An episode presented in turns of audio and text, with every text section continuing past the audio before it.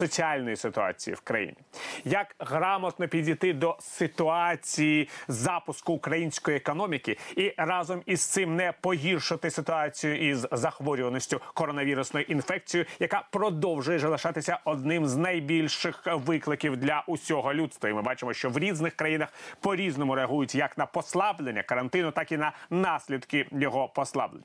Як запустити економіку так, щоб забезпечити людям робочі місця після кількох місяців паузи, які могли поставити під сумнів можливість повернення до тієї ситуації, яка була до епідемії. І яким чином має діяти держава в цій новій, досить непростій для української держави економічній і політичній ситуації. Ми вже знаємо, яким чином з тієї ситуації, яка виникла в українському парламенті, коли голосували у другому читанні за так званий банківський закон, який унеможливлює можливість повертання націоналізованих українських банків їхнім вчорашнім власникам, а насамперед Приватбанку олігарху Ігорю Коломойському. Це було головною умовою Міжнародного валютного фонду, який підкреслив, якщо не буде такого закону, не буде ніякої фінансової допомоги Україні. А відсутність цієї фінансової допомоги України – це не економічна криза, це економічний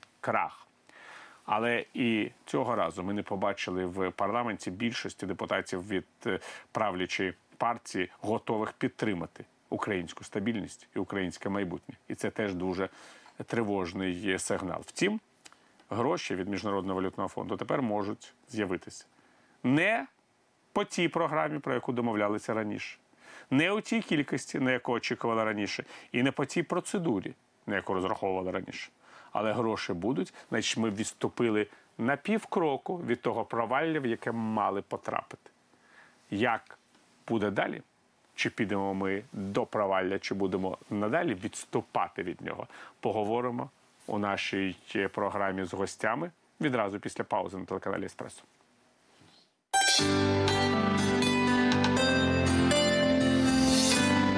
Скутість у суглобах і хребті, остеохондроз, подагра, радикуліт, артрит і артроз. При всіх цих проблемах вам стане в нагоді засіб для зовнішнього застосування «Декрасин». Цей рослинний засіб сприяє захисту хрящової тканини від руйнування, судини від ламкості, покращує кровопостачання та живлення тканин навколо суглобів, стимулює процеси відновлення. Запитуйте в аптеках і будьте здорові. Консультації за телефоном нуль вісімсот двісті п'ятнадцять триста сорок дев'ять. Дзвінки безкоштовні. Інформаційний телеканал «Еспресо». Джерело корисної інформації. «Еспресо» – український погляд на світ. Скутість у суглобах і хребті, остеохондроз, подагра, радикуліт, артрит і артроз. При всіх цих проблемах вам стане в нагоді засіб для зовнішнього застосування «Декрасин». Цей рослинний засіб сприяє захисту хрящової тканини від руйнування, судини від ламкості, покращує кровопостачання та живлення тканин навколо суглобів, стимулює процеси відновлення. Запитуйте в аптеках і будьте здорові. Консультації за телефоном нуль вісімсот двісті п'ятнадцять триста сорок дев'ять. Дзвінки безкоштовні.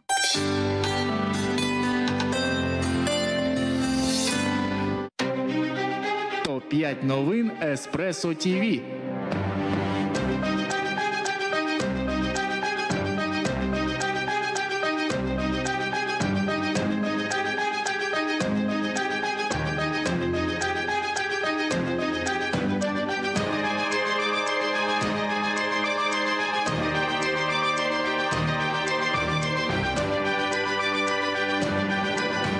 Читайте «Еспресо ТІВІ».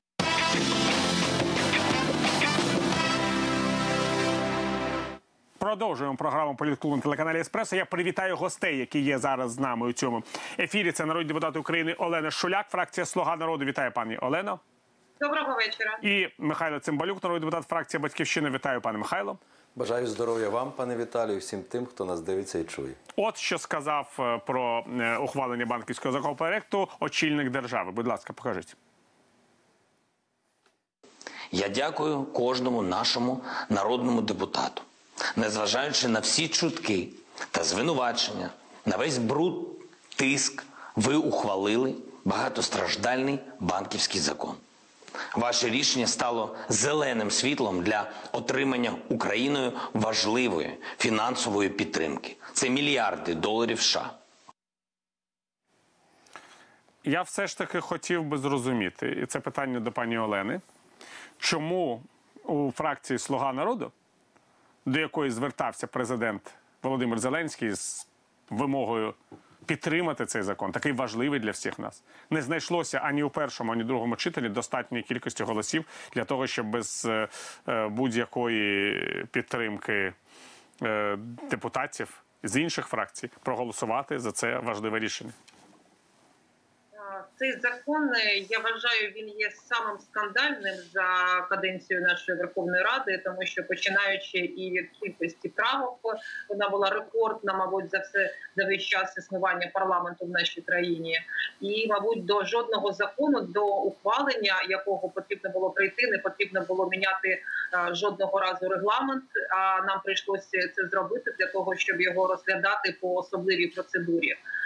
Ми також розглядали і відхиляли, відхиляли постанови, які заважали прийняттю цього закону про регламент і для особливої процедури.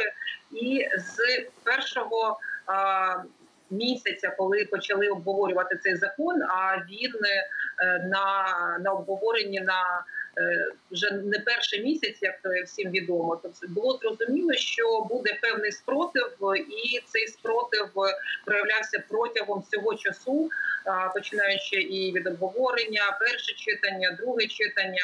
Але мені здається, що незважаючи на те, що частина депутатів нашої фракції «Слуга народу» не підтримували цей законопроект, потрібно все ж таки дивитись на результати, а результати якраз, мені здається, вони дуже тішать наших громадян, тому що цей надважливий закон на сьогодні він є ухваленим. І, ну, звичайно, нам би хотілося, щоб в нас було двісті двадцять шість як мінімум за ухвалення цього закону.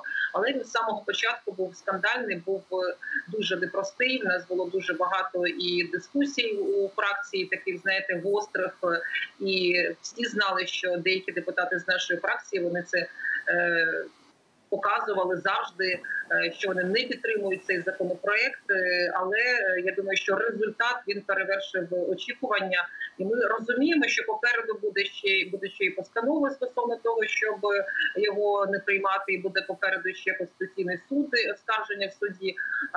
Це ще не закінчення історії з прийняття цього закону, але всі необхідні речі, як правильно сказав Володимир Зеленський, зелене світло для міжнародної фінансової допомоги не тільки від Міжнародного валютного фонду, а й від інших європейських інституцій. І ми вже точно відкрили і зробили все. Пане Михайло, у вашій фракції була така точка зору, я чув її від лідера «Батьківщини» Юлії Тимошенко, що можна взагалі не думати про цей банківський закон як про умову Міжнародного валютного фонду, тому що Україні не потрібні гроші фонду. А як справитися без міжнародної допомоги? От я хотів би зрозуміти. І це, ну, я хотів би е, насамперед почати з того, що, пам'ятаєте, Міжнародний валютний фонд обіцяв нам, казали, прийміть закон про землю чи про ринок землі.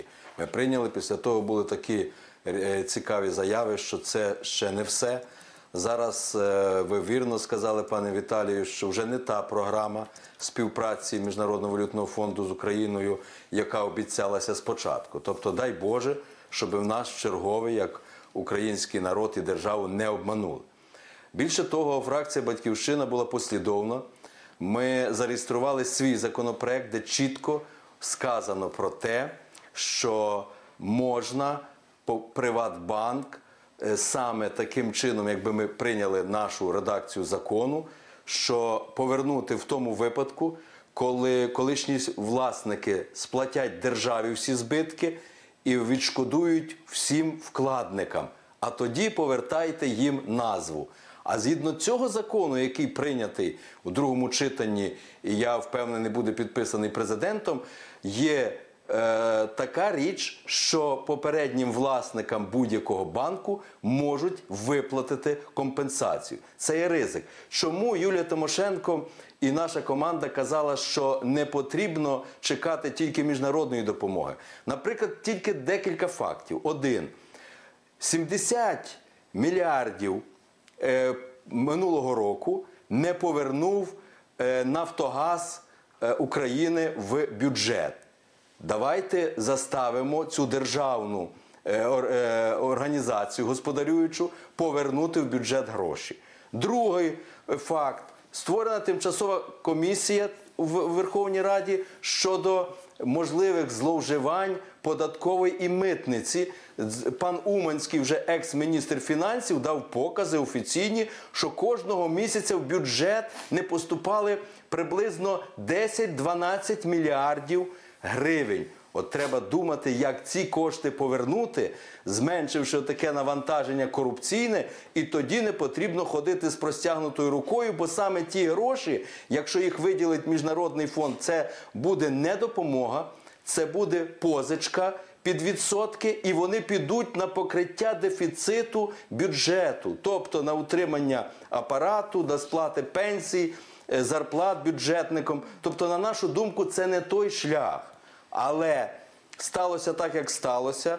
Звичайно, Конституційний суд в Україні, слава Богу, ще діє. І він має поставити крапки над «і», бо, на наше переконання, було порушено більше десяти статей Конституції. За цим законом про банки і банківську діяльність взагалі не буде діяти правова система. Банк виходить над державою, і тільки він приймає рішення, який банк ліквідувати, що в банка забрати в фонд гарантування вкладів, і не підлягає жодним чином ні оскарження, і невиконання будь-яких судів, в тому числі і міжнародних. Виглядає так, що Національний банк буде вже не в руках української влади, а буде регульований саме Міжнародним валютним фондом. Це є дуже великі ризики, що насправді ми можемо втратити національного регулятора нашої грошової одиниці. Через те ми маємо таку позицію, вона є принципова, і ми будемо її відстоювати в Конституційному суді. Оце те, що ви мали на увазі, пані Олено, коли говорили про скандальність закону? Я, я, я мала на увазі, що історія з прийняттям банківського закону, вона ще не закінчена. Ми зараз також почули підтвердження того, що він буде оскаржуватись в Конституційному суді, точно також, як і оскаржується зараз земельний закон. І будемо очікувати, наскільки судді Конституційного суду приймуть те чи інше рішення, тому що на сьогодні спрогнозувати на сто відсотків, яке буде рішення, мабуть, не може ніхто в нашій державі. Але те, що на сьогодні ми а, такий супротив шалений а, отримуємо від наших опонентів з Батьківщини, з ОПЗЖ і з невеликої частини представників нашої фракції, то це правда, це всі можуть побачити. Але на сьогодні співпраця з Міжнародним валютним фондом – це не просто історія про гроші, це історія про репутацію нашої країни, про довіру до нашої країни, міжнародних партнерів, взагалі про певні знаки для інвесторів, як зовнішніх, так і внутрішніх, що з нашою країною можна працювати. І давайте не забувати, що ми ухвалили бюджет з досить великою сумою дефіциту, на покриття якого якраз і передбачено були такі прямі кошти, які ми будемо отримувати від Міжнародного валютного фонду, тому що ці гроші нам сьогодні, коли ми знаходимося в епіцентрі боротьби з коронавірусом, і ми ввійшли так звану економічну кризу з цим пов'язаною, вони нам дуже необхідні. А от, пане Михайло, ви не побоїтеся, що, скажімо, якщо Конституційний суд вас підтримує, закон скасується, Україна не отримає грошей, то не буде просто кого захищати, тому що буде просто повний крах державної інфраструктури, почнуться соціальні заворушення, грошей не буде. І в результаті всі ваші наміри повернути законність закінчаться абсолютно іншим результатом, ніж той, на який ви розраховуєте. Знаєте, дуже важливо, щоб все-таки українська влада вела перемовини з міжнародними кредиторами, професійно вела, і я впевнений, що наступного тижня ці постанови, які зареєстрували не представники Батьківщини, а інших фракцій, позафракційні, щодо призупинення підписання цього законопроекту, будуть проголосовані, не набереться певна кількість голосів в залі, і президент буде мати право підписати цей закон, який вступить у силу. Тільки після того ми маємо право звертатися в Конституційний суд. Тобто одна е, ситуація іншій не перешкоджає, так, зараз, так як зараз відбувається саме з земельним законом, що він розглядається в Конституційному суді, але він є чинним. Тобто, ще раз підкреслюю, що українській владі на сьогодні треба зосередитись над іншим, як оживити економіку і як ті гроші, які будуть позичені, а я хочу вірити, що все-таки певну суму грошей виділить Міжнародний валютний фонд, не таку, як обіцяв, і ми вже чули ці офіційні заяви, що в себе піде на оздоровлення економіки і вихід держави з цього карантину. Системного, послідовного. І ми вчора в Верховній Раді не почули, і це сумно, конкретного шляху від прем'єр-міністра, як держава буде виходити із цього е- непростого становища. І більше того, ми не почули, як буде створено обіцяних п'ятсот тисяч робочих місць. І це є надзвичайно важливо, щоб сьогодні об'єднати, і ми готові тут допомагати діючій владі, щоб об'єднати всі зусилля, щоб держава запрацювала. І ми тут готові, ще раз підкреслюю, працювати спільно. Е, дуже важливо, щоб влада чула інші політичні сили, інші фракції, не тільки е, себе. Давайте ми зараз подивимося, що сказав про процедуру отримання грошей Міжнародного валютного фонду народний депутат України Олександр Качура. Перший транш буде протягом виділений півтора-два тижні. Тобто так одразу три з половиною мільярди в цьому році, якимись шматками, потім в наступному півтора мільярди, плюс ще підключиться Світовий банк, плюс ще підключиться також Європейський союз, і нададуть нам гранти і так далі. Всього вісім-десять мільярдів української економіки. Це така історія. Найголовніше зараз підтримка українських підприємців. Надання їм дешевих кредитів, що вони зараз отримують ці гроші, і потім їх конвертують назад, повернуть в українську економіку, в виді податків, в виді робочих місць. Це абсолютно логічно. Саакашвілі, бачите, ми ж його прийняли в Раду реформ, він би точно так би і робив. Я, до речі, з його представниками команди, у мене з ним теж буде зустріч на найближчий час, і він так і бачиться. Тому я думаю, що так треба використати в першу чергу кошти. А по-друге, це буде погашення вже взятих раніше кредитів, тому що на дві тисячі двадцятий рік найбільший пік виплати по всім кредитним зобов'язанням за останні десять років. Тому зрозуміло, що буде туди також направлено. Але акцент повинен бути на розвиток інфраструктури, на підтримку малого і середнього бізнесу. Ну от, пані Олена, бачите, в принципі, є такі оптимістичні сподівання у пана Олександра. Але разом із цим погодьтеся, що виходить так, що без цих міжнародних запозичень нам просто не вийти з кризи ніяк. Тому ми приречені погоджуватися з тими умовами, які сьогодні висувають міжнародні фінансові організації.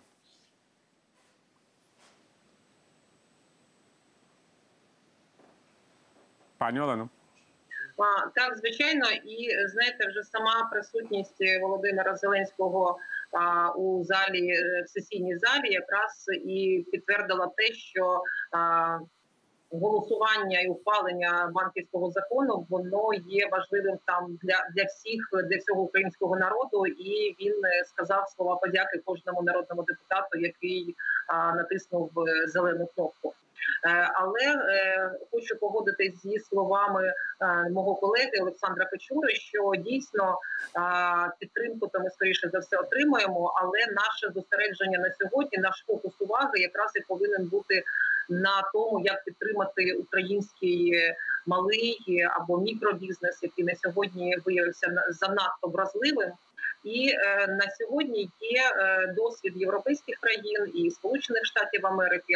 Звичайно, ми не є такою, такими багатими країнами, як е, європейські країни чи ті ж Штати, але е, немає інших механізмів, як надавати, е, фіна, надавати фінансування, е, фінансувати за рахунок держав, за рахунок держави відсотки за кредитами і надавати ці кошти підприємцям, тому що без них вони, дуже багато з них можуть і не пережити наслідки карантину. А друге, що потрібно робити, це вводити податкові пільги, максимально робити податкові канікули. І, до речі, вчора ми ухвалили ще один законопроект, який продовжив раніше ухвалені пільги для підприємців. Але цього, коли зробити опитування, ми знаємо результати таких опитувань, і спілка українських підприємців робила, і Європейська бізнес-асоціація.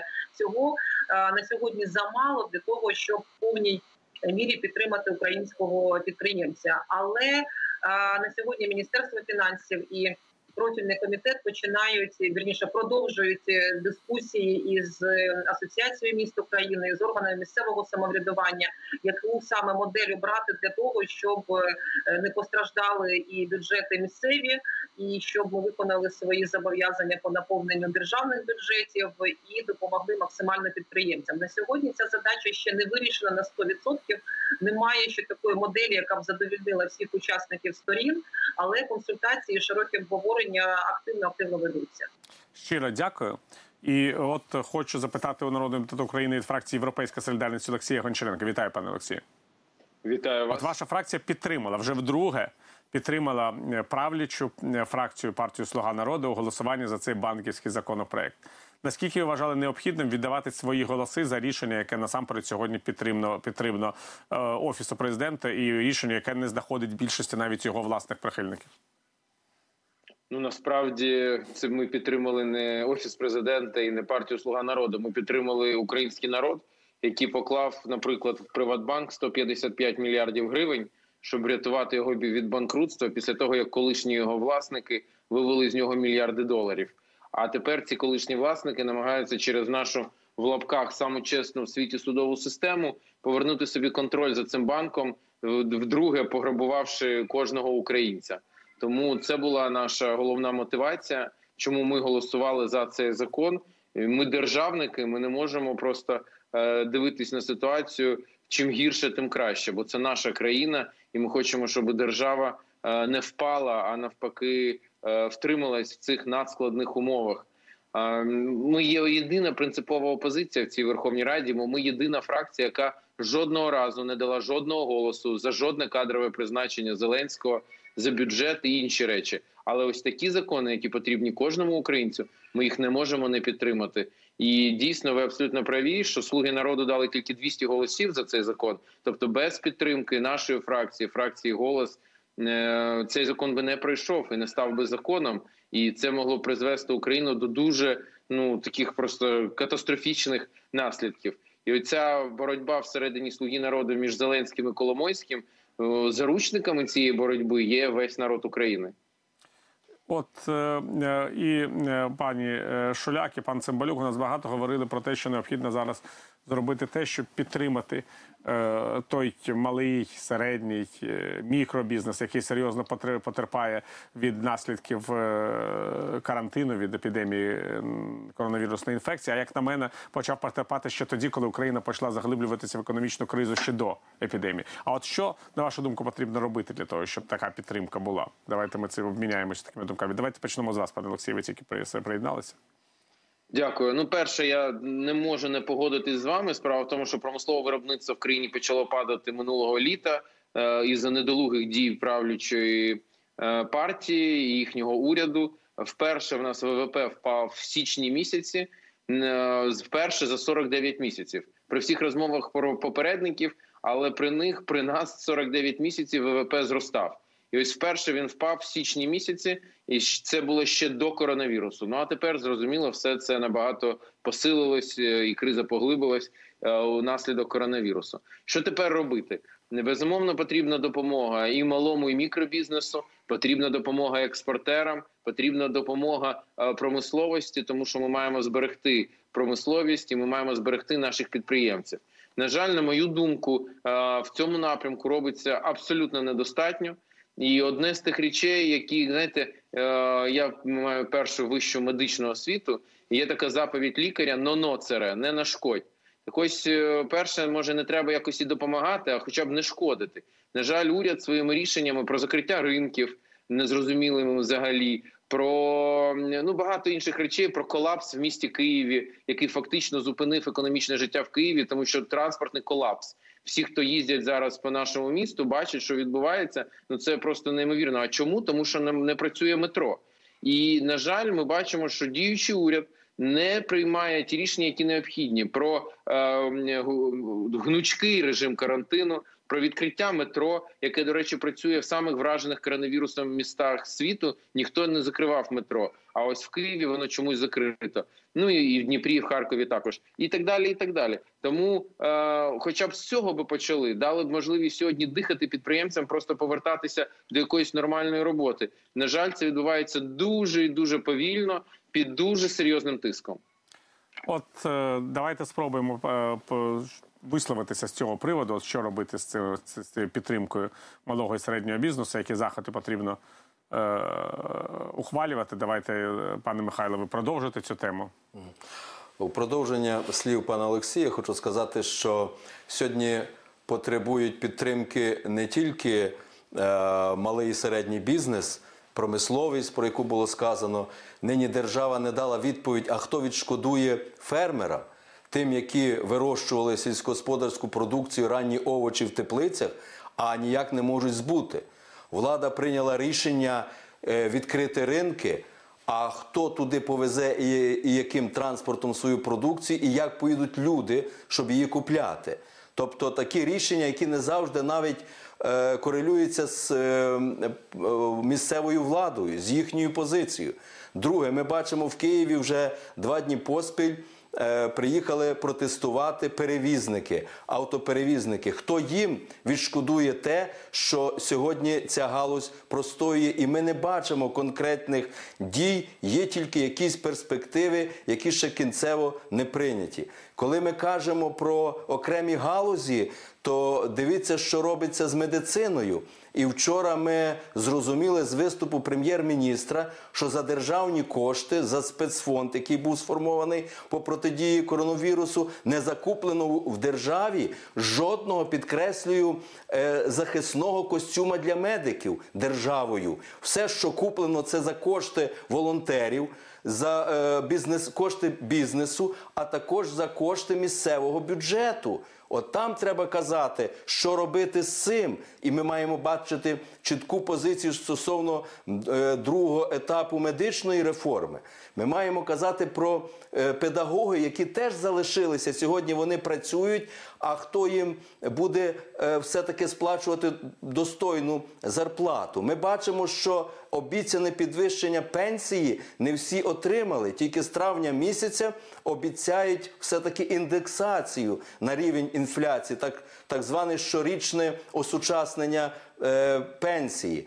І е, коли ми кажемо про те, хто як запрацює, то про підприємства, критичної інфраструктури, про них теж сьогодні уряд майже нічого не, не каже. Ми бачимо колапс в енергетиці, а пам'ятаємо так звані правки Герусу, Геруса, які дозволили експорт е, продукції з Росії і з Білорусії, я маю на увазі електроенергії, а нині нема де подіти свою. І ми не бачимо, навіть призначення міністра енергетики ніяк не відбудеться, є виконувач обов'язки. Уряд працює некомплектовано, якісь хаотичні кадрові рішення постійно приймаються. Тобто в державі, і ми вчора, на жаль, переконалися, і з сумом мусимо констатувати, немає системної позиції уряду щодо виходу з карантину держави системно. Заяви мера міста Києва Кличка, мера Львова, мера Дніпра говорять про те, що уряд нині приймає рішення, не враховуючи позицію тих керівників місцевого самоврядування, які нині постійно щоденно стикаються з тими проблемами. Відкриваються зараз вже магазини чергові, відкриваються інші заклади обслуговування, а е, транспорт сьогодні не працює. Хто буде і яким чином туди їздити, нині уряд не дає відповіді на ці питання. Пані Олено, як ви собі уявляєте подальший розвиток ситуації? Ви ж бачите, що зараз дійсно протести збільшуються, і це теж такий факт. Я слухала пана Михайла і е, чомусь в уяві якраз згадувала ще раз ситуацію, яка виникла з мером міста Черкас. А коли місяць по тому, коли вводили карантин, мер Черкас виступав з закликом посилити заходи карантинні, ввести надзвичайний стан, навіть закуповував сто трун, виділяючи кошти з бюджету, тому що готувався до тяжких наслідків пандемії. А пройшов якийсь місяць, і вже мер Черкас каже, ну дивіться, те, що уряд там приймає, це дуже такі жорсткі заходи карантинні, давайте не будемо все, не будемо прислухатися, будемо виходити з карантину, незважаючи, що центральний орган влади прийняв певні рішення. На сьогодні ми бачимо ситуацію з коронавірусом не такою, як цю ситуацію побачила Італія, чи побачила Франція, чи та ж Іспанія. Ми ввійшли в пандемію такими більш плавними рухами, коли у нас на сьогодні не є переповненими лікарні, коли ми вже за ці два місяці більш-менш розуміємо, як проводити тестування, за якими протоколами діяти.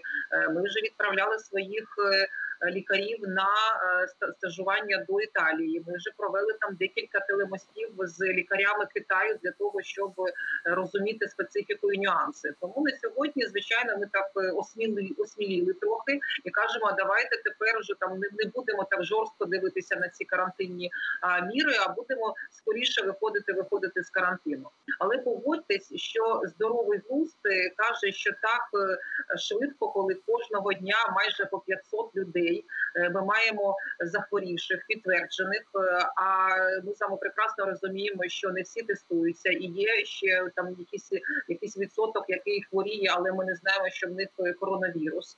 То не можна так водночас, водночас відкривати і знімати всі карантинні обтяження. На сьогодні, можливо, комусь здається, що та стратегія, яку прийняв уряд, вона є дуже обережною, але з іншого боку, здоров'я та безпека громадян у держави повинна бути на першому місці. Мені, звичайно, також не подобається транспортний колапс в місті Києві, але мені, як і моїм колегам, мабуть, набагато простіше, тому що ми маємо автівки і ми можемо добратися до місця своєї роботи без ніяких проблем. А що робити тим громадянам, у яких немає власного авто і немає... Ну от що, так. Да, звичайно. А що робити тим громадянам, які не можуть відвести дітей до дитячого садочка, тому що вони на сьогодні зачинені, і навіть при виконанні всіх засобів безпеки ти не можеш там залишити свою дитину. І е, дуже багато сімей, вони також до нас звертаються, які просять відкрити хоч приватні дитячі садочки, тому що ну, є такі випадки, коли е, мати одна виховує дітей, вона одна працююча, і мало того, що вона не може добратися до своєї роботи громадським транспортом, так вона ще не може відвести дитину до дитячого садочку. І на сьогодні оці речі, вони є також і у фокусі уваги уряду, і ми, як парламентарі, в рамках здійснення парламентського контролю, ми постійно спілкуємося із прем'єр-міністрами, направляємо запити на те, щоб якось так розумно підходити до карантинних мір і максимально забезпечити наших громадян тим речами, які б змогли їм отримувати свою роботу, за яку вони за яку їм потрібно отримувати кошти. От, в принципі, пане Олексію, ви уявляєте собі, що е, і влада, і опозиція будуть тут спільно діяти, щоб допомогти і людям, які зараз в такій ситуації опинилися, і підприємцям, що тут потрібні якісь спільні заходи? Ну, ми якраз робимо те, що можемо. Ми голосуємо за всі закони, які пов'язані з боротьбою з коронавірусом. Тільки, вибачте, коли ми пропонуємо страхувати всіх медиків, які перехворіли, і давати їм грошову компенсацію, діюча влада і правляча партія приймають рішення, що тільки тим, хто отримує інвалідність внаслідок ковід. А таких випадків буде поодинокі, бо отримати інвалідність від вірусної інфекції дихальної системи, ну, вірогідність цього дуже і дуже низька. Фактично тисячі лікарів і тут обдурені. Ці нещасні триста відсотків, які все ніяк не можуть виплатити людям. І ну, ми не можемо з собою підмінити владу. Ми допомагаємо, ми теж, як і багато людей, громадян України, волонтеримо, веземо за власний кошт, купуємо костюми. Тільки-тільки від фонду Порошенка розвезли десятки тисяч костюмів, засобів і так далі, і так далі. І кожен з нас ще від себе особисто це робить. Тому ми намагаємось. Але ось я слухав зараз виступ моєї шановної колеги пані Олени. Мені таке відчуття, що ну, якби вона, чи то вона не влада, чи вона каже, ми завдяки діям, ми передостання країна в Європі за кількістю тестувань на душу населення. Гірше нас тільки Албанія, в яку ви відправляєте гуманітарну допомогу. До речі, в неї ВВП на душу населення більший. Ви, головний санітарний лікар, сказав, що парки і сквери зачиняли, тому що це був просто психологічний ефект. Тобто закривати їх не треба було. Але щоб ось люди злякалися, ми закрили парки і сквери, вигнали їх на вулиці, де вони мали більшу вірогідність один одному передавати коронавірус. Це взагалі як воно? Ну, вас нічого не, не, не здивувало в цій заяві? Вас не виникло бажання сказати, ви що там з глузду з'їхали? Що це ви, е, вся країна казала, який сенс закривати парки, сквери, прибережну зону? Чому люди не можуть туди йти, а ви їх виганяєте на вулиці? Чому працювали ломбарди, закриті були ринки? Чому працювали окремі супермаркети, гіпермаркети, а інші не працювали? Чому працював ресторан вашого колеги Тіщенка «Вілюр», який вже знає вся країна, а в якому, як він сказав, що він вирішує, він смотрящий по Києву і, значить, там слідкує за виконанням е, указів президента з Вілюра. А інші заклади громадського харчування працювати не могли. Який в цьому сенс? Це ж безглуздя. І таких речей порівняно дуже багато. Тож, е, на жаль, е, діюча влада своїми діями, так, карантин був потрібний, про це ніхто не каже, але, наприклад, в Нідерландах працюють дитячі садочки. Працюють, ну я мовчу про Швецію, яка взагалі іншим шляхом пішла. В багатьох країнах для людей, які мають працювати, для тих же самих медиків, для людей з критичної інфраструктури, працюють дитячі садочки, тому що дійсно це є проблема. І ось ви розповіли всі ці історії, а що ж робити мамі, а що ж їй робити? Нащо ж ви загнали людей в таку ситуацію, коли їм дійсно нема що робити? Я перепрошую, пане Михайле, попрошу, щоб пані Олена відреагувала, бо це було звернення до неї, і потім дам вам слово для коментаря наступного. Також запитанням на... Запитання. Пане Олексію, скажіть, будь ласка, а вчора ваша фракція зголосувала за законопроект, він був останній в порядку денному двадцять чотири дев'яносто чотири? Я по номерах. Про що цей законопроект? Це законопроект, за який не голосувала ваша фракція, про виплату, про, про соціальні виплати дітям-сиротам, про виплати пенсіонерам, які досяг, яким зараз вісімдесят років і більше, про виплати дітям, які позбавлені батьківського піклування. Ви знаєте, дуже багато ви сьогодні гарних слів говорите, посилаєтесь, що ви влада, що ви щось робите. Дивіться, але ж є також і ваші дії, коли ваша фракція не голосує за важливі для наших громадян речі. Тому якщо ми в рамках ситуації, яка на сьогодні склалася, ми кажемо, що потрібно всім об'єднуватись, і ми всі з вами є владою, і ми всі з вами можемо вирішувати такі важливі соціальні питання, то чому ми це всі, всі разом не робимо?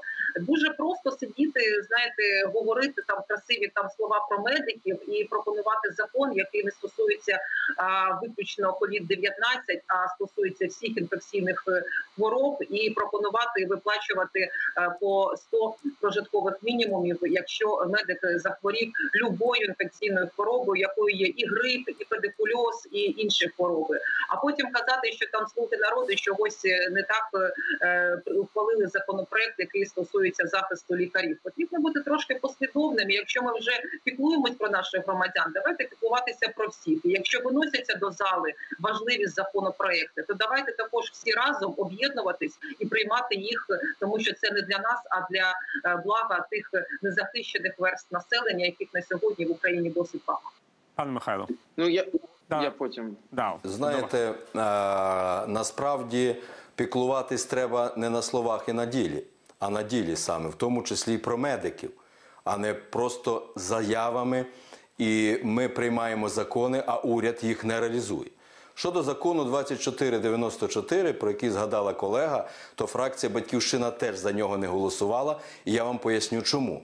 Тому що, по-перше, треба реалізувати той закон, який сьогодні діє, але влада, це ще, до речі, був законопроект уряду Гончару, Гончарука, який е, пропонує, що саме уряд буде встановлювати мінімальний прожитковий рівень, і, а не закон про бюджет. І в ним буде в залежності встановлювати саме надбавки, виплати багатодітним родинам, одиноким, доплати пенсіонерам, які, яких доглядають діти, встановлювати комісії окремі, які будуть призначати кому скільки платити. Такий закон потрібний, але він має встановлювати виплати саме з законом України, а не постановами Кабінету Міністрів, який буде визначати, є у нас гроші, ми піднімаємо прожитковий рівень. Немає грошей, ми його опускаємо необґрунтовано. Через те такий, підкреслюю, закон потрібен. І ми в комітеті будемо його переробляти, готувати по-новому. І буде цей закон справді захищати і піднімати суму виплат багатодітним, дітям-інвалідам, родинам, які мають на утриманні перестарілих або так званих людей літнього віку, які потребують догляду, але не той, що був запропонований вчора. Фракція «Батьківщина» не голосувала ще із-за того, що ми були внесли конкретні е, правки до другого читання, вони не були враховані. Через те тут давайте навчитися ще також і читати те, що нам пропонують, а не говорити загальними фразами. Я цей законопроект добре вивчив. Пане Олексію, ви хотіли щось додати? Ну, насправді, пан Михайло чудово відповів, бо я по номеру, звичайно, не пам'ятаю законопроекти, а коли ми почали казати про суть, то абсолютно точно сказав пан Михайло. Це як історія з законом про імпічмент, які начебто прийняті Верховною Радою, про що дуже любить розповідати Зеленський, що він такий ось перший класний президент, який прийняв закон про імпічмент. Тільки він не каже, що цим законом неможливо пройти цю процедуру. Тобто прийняли закон для галочки, що він начебто є, але ця процедура не, неможливо її реалізувати. А навпаки, закон про тимчасові слідчі комісії, прийнятий ще минулою Верховною Радою, який якраз дозволяв це зробити, Зеленський заветував. Це просто прямий обман. Те саме відбувається зараз. Кажуть, ви не проголосували, щоб допомагати людям. Так навпаки, ми не хочемо, щоб ви зробили, бо що хоче зробити діюча влада?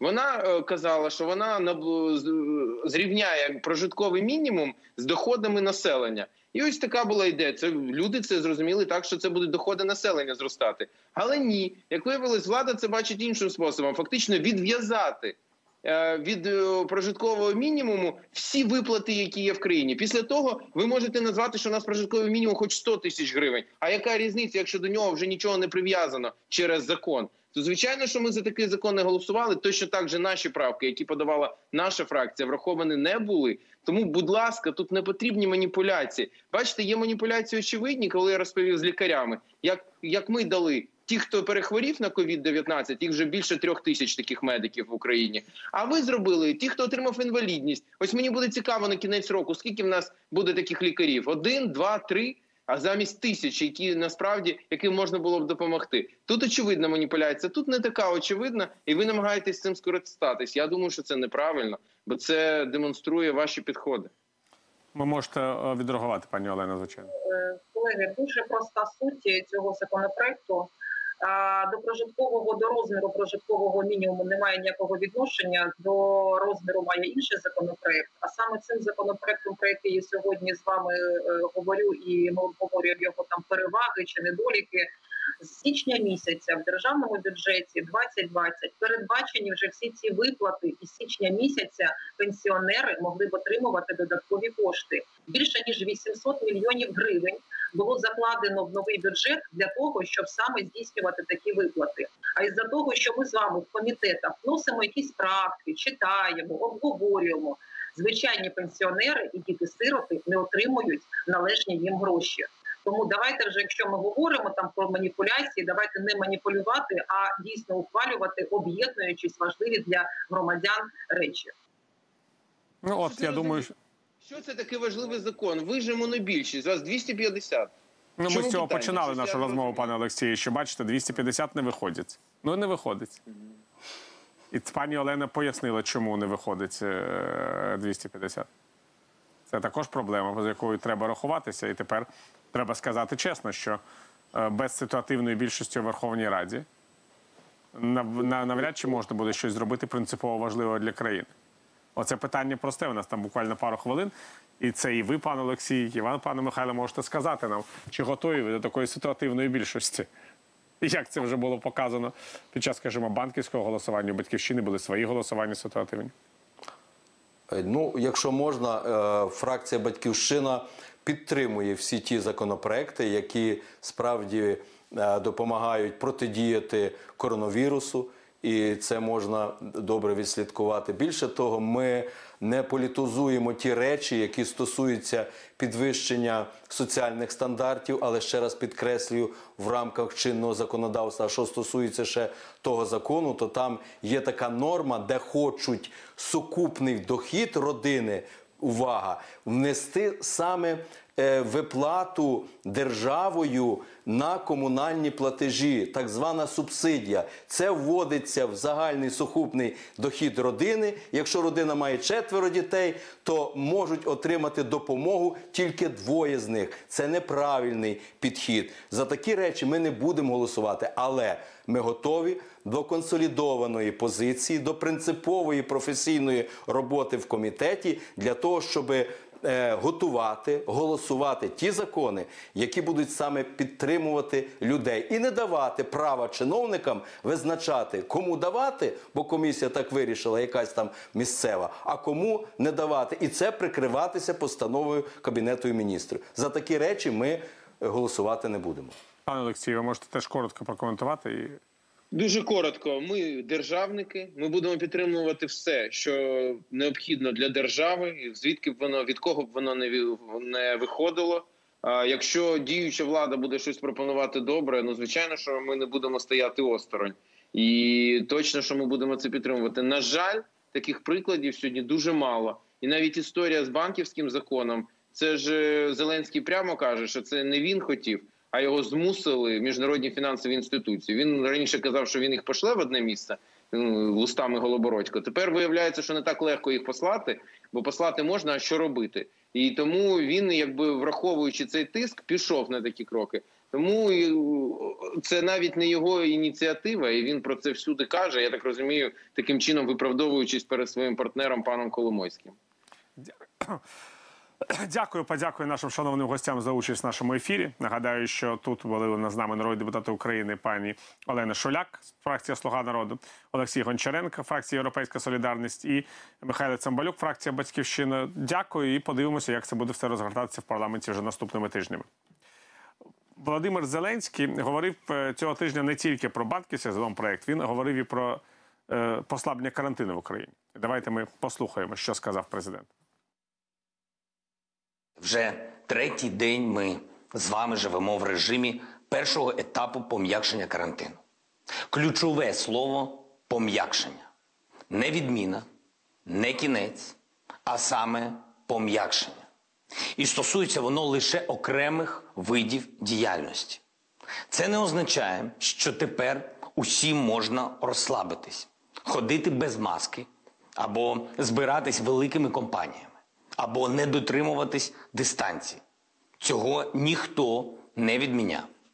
Другий етап пом'якшення карантину планується на двадцять друге травня.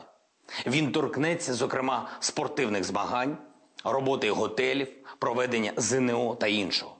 Я знаю, що всі зараз не розуміють, яким буде літо, як планувати відпустку, коли дозволять літаки, коли дозволять потяги, коли знову запрацюють кінотеатри, пляжі, метро. Відповідь проста. Все це залежить від нас з вами. Кожен наступний етап пом'якшення можливий тільки тоді, коли ми досягнемо конкретних показників. Зокрема, помірної кількості нових випадків захворілих та некритичного завантаження ліжок у лікарнях. Простими словами, щоразу, коли ви не надягаєте маску і ризикуєте заразити інших людей, ви самі ж віддаляєте відкриття ресторанів, пляжів та всього іншого. Зрозумійте, нам взагалі не складно підписати папірець і хоч завтра відкрити метро або дозволити концерти. Та якими будуть наслідки? Мільйон захворілих на коронавірус. І тоді замість пом'якшення доведеться посилювати карантин. Ну от, депутати в цій частині програми, народні депутати України. Лариса Білозір, група «За майбутнє», Галина Васильченко, фракція «Голос», Сергій Шахов, група «Довіра». Давайте поговоримо про те, що взагалі відбуватиметься з карантином Що взагалі відбуватиметься з ситуацією в країні? Що потрібно зробити, щоб з одного боку і захворюваність не збільшилась, про що говорить президент Зеленський, і з іншого боку люди ну, мали елементарну можливість вижити? Пані Ларисо, давайте почнемо з вас.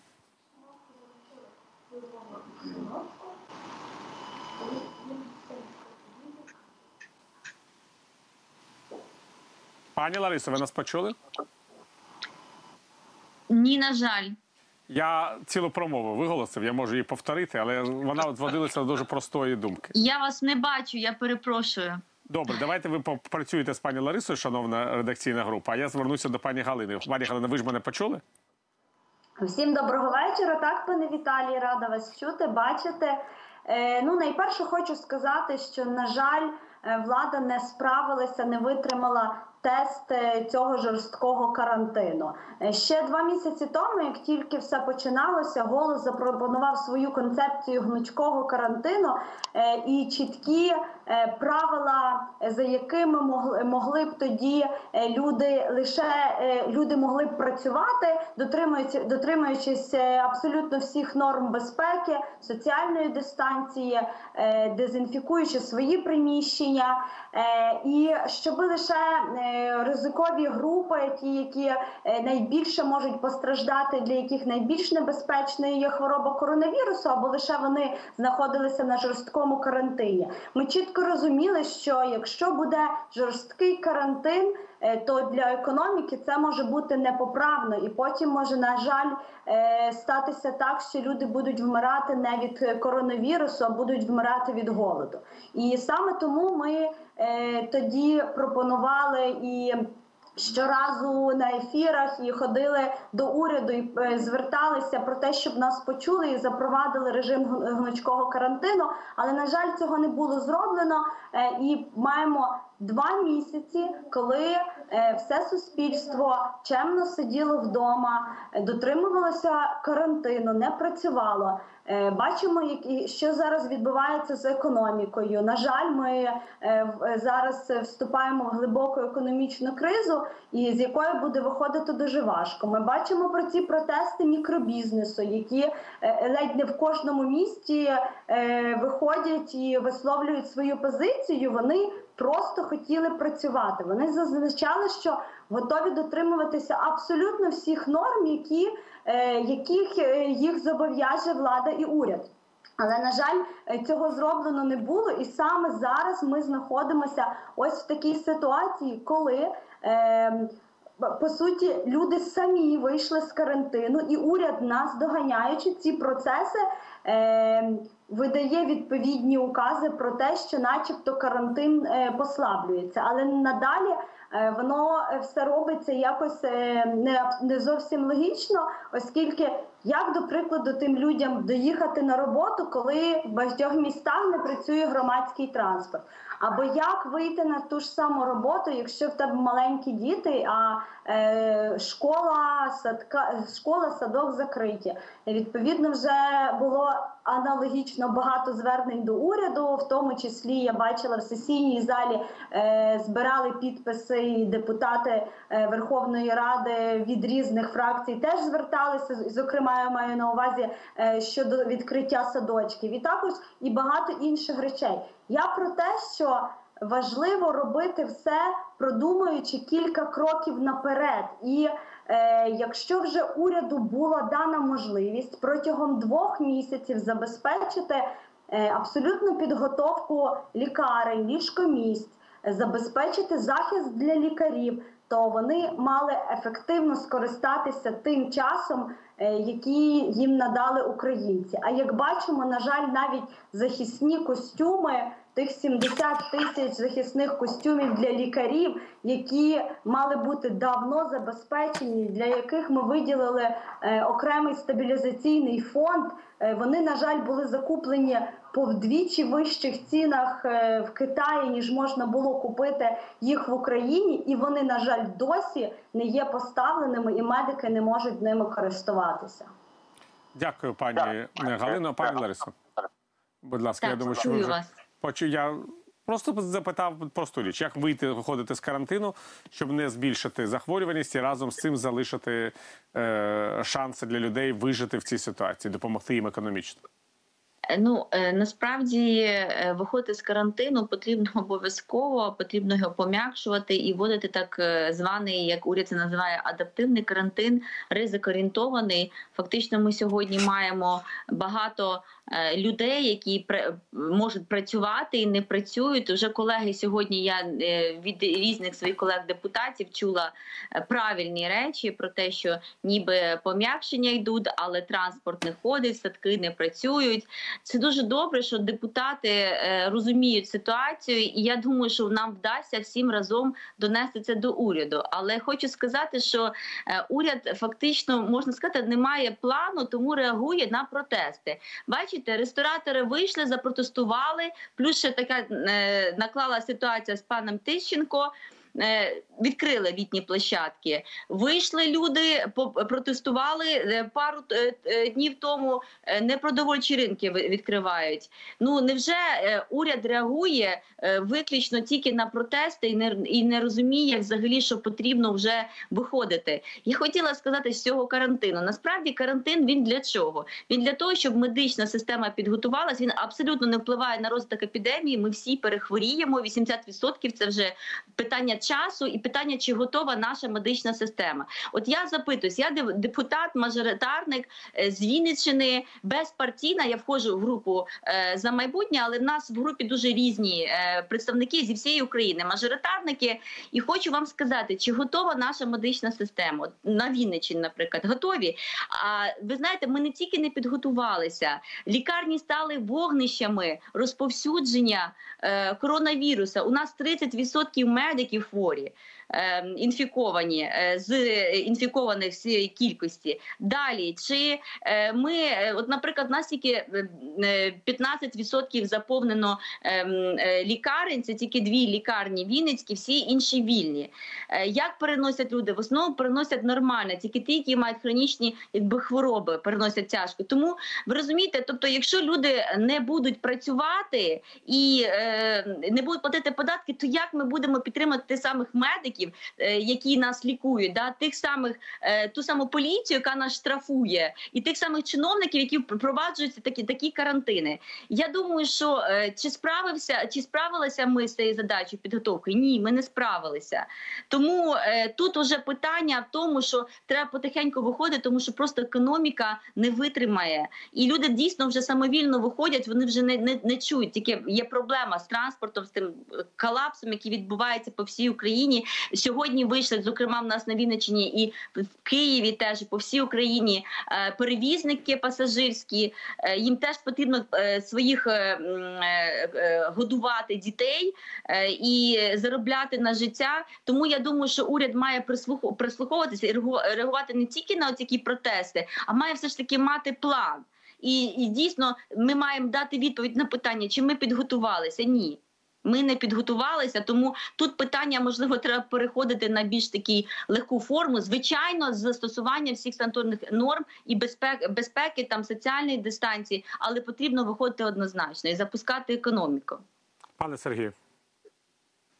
Всім доброго вечора. Почув своїх колег, з, багатя, з багатьма тезами погоджуюся. І от прозвучала... Повинні думати в Кабміні, як робити. А хто там буде думати? Ті, хто грабують країну? Ті, хто сьогодні наживається на армії і наживається на пандемії? Ті, хто сьогодні не дбає про людей, думає про рейтинги, які летять вже в прірву, їх вже не зупинити. І кому ніяк, як мені, мені сказати, що я перехворів і я знаю, що е, робиться. Як зупинити, е, як зупинити карантин, як зупинити хворобу? Я поясню. Швеція навіть не вводила карантинні норми, і в них смертність знизилася. А в нашій державі руку поламав, ногу поламав. Це, це коронавірус. В нас немає хвороб ракових, це коронавірус. У нас немає відкритого туберкульозу в країні. Все, всі люди помирають від коронавірусу. Кому це вигідно? Е, ну, наприклад, якщо в тебе проблема, кому це вигідно? Проблема сьогодні у людей, а вигідно сьогодні Кабміну, тому що наживається мільярдами, грабуючи Україну, грабуючи український народ. Це е, факти, і я пояснюю, там, призначили міністра, вже котрий міністр охорони здоров'я е, після обрання президента, після обрання парламенту. Третій. Один прийшов, е, награбував, другий прийшов, награбував, третій прийшов, скасував всі тендери халатів, як колега говорить, по двісті тридцять сім гривень, е, халати захисні, і купує сьогодні Сьогодні у своєї дружини по п'ятсот гривень ці халати. В два з половиною рази підвищуються ціни. На пандемії, за пандемію знали, пане Віталію, ще е, жов, в, в листопаді, а про пандемію сказали тільки в березні, сімнадцятого березня ввели карантин. Хто наживався з вивезення е, зах, захисних засобів, маски, халати, бахіли, шапочки або...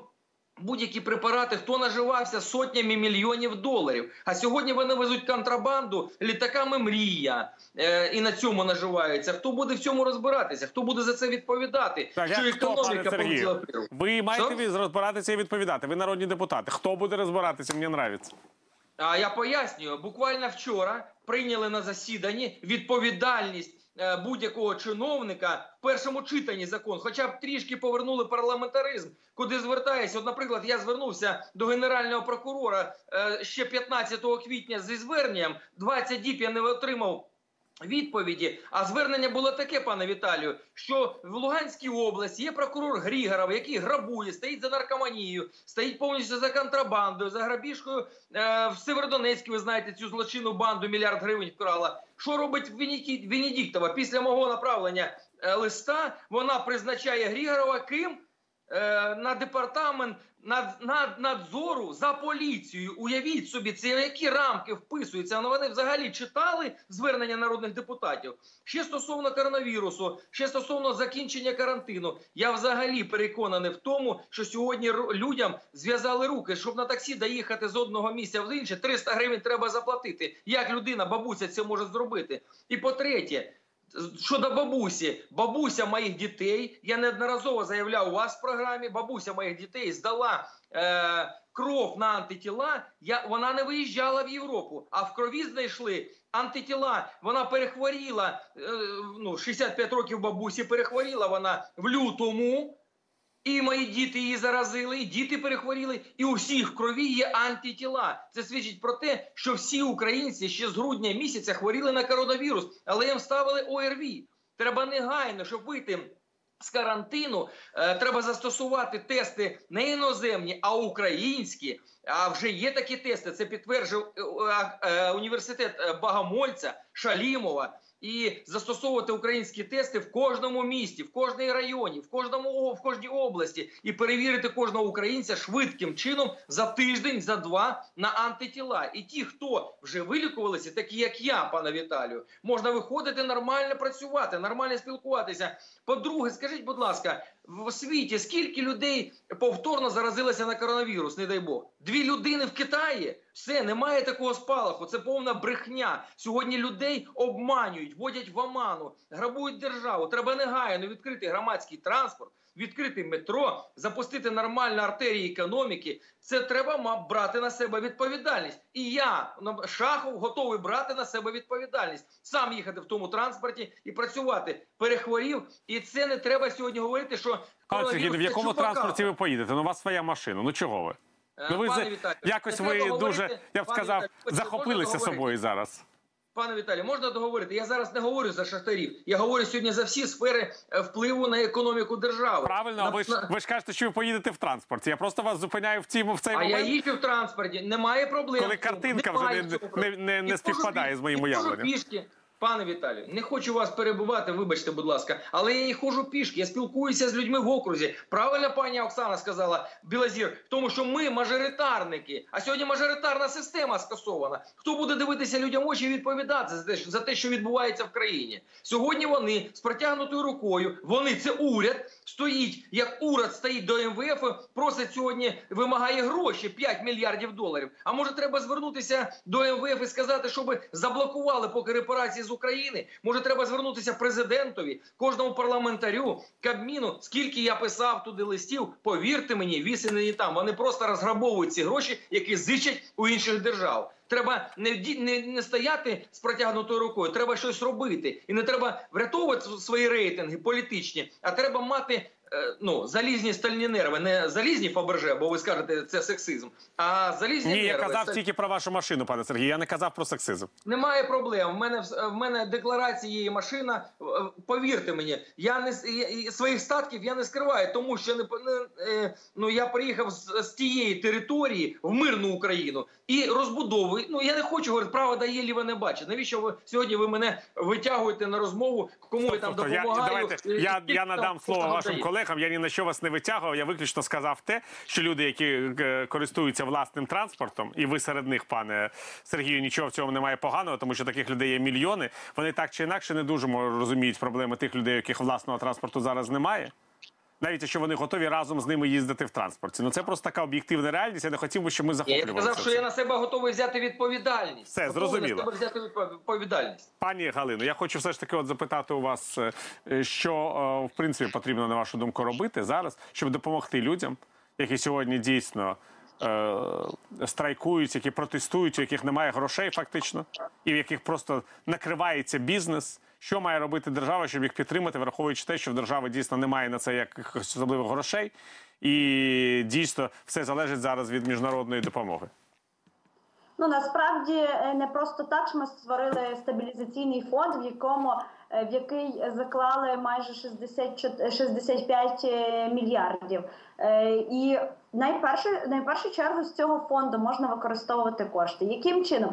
Вчора ми прийняли кілька законів, зокрема, один з них тридцять три двадцять дев'ять, власне, який проходив через податковий комітет, в якому я працюю, і там є багато норм, які допомагають мікробізнесу. Але, звісно, що цього недостатньо. Там, зокрема, є такі речі, як продовження термінів по, по несплаті ЄСВ за себе, якщо ти є ФОПом, до, до кінця травня.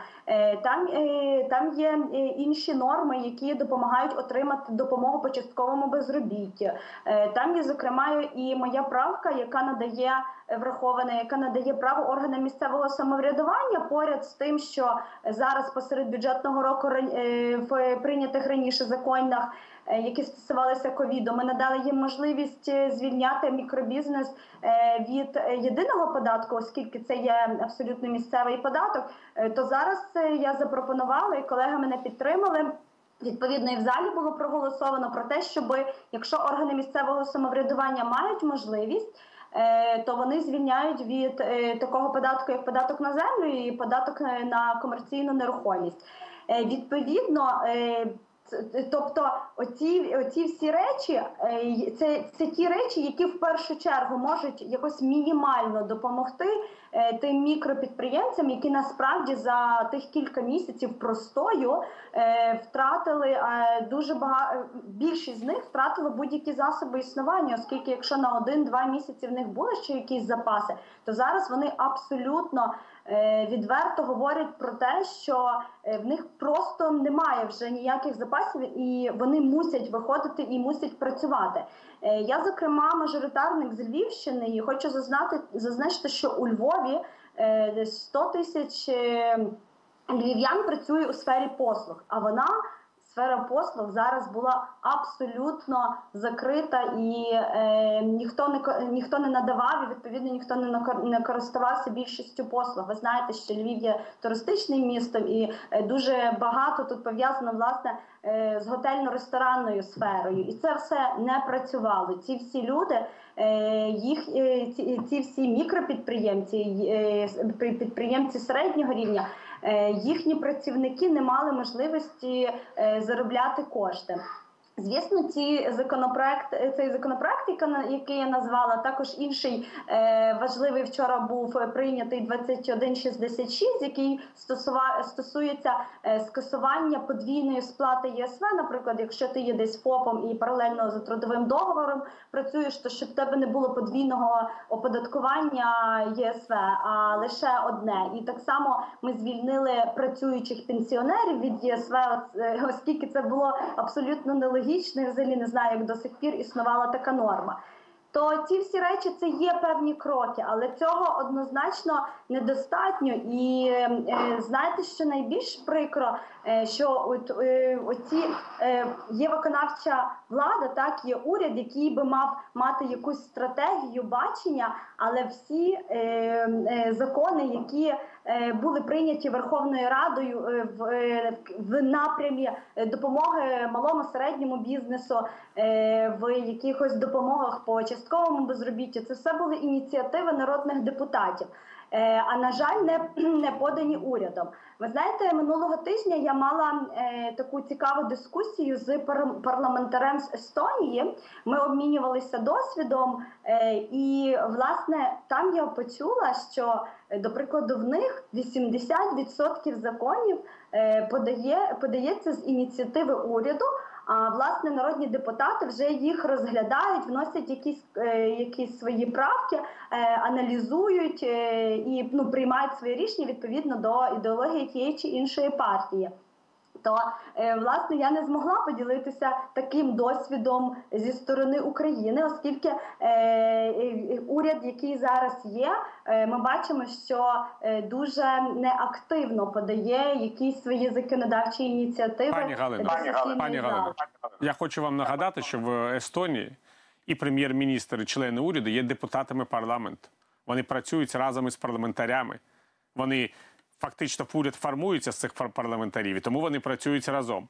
А у нас навіть депутати, які стають міністрами, змушені складати свій депутатський мандат і вже більше нібито до парламенту не мають ніякого відношення.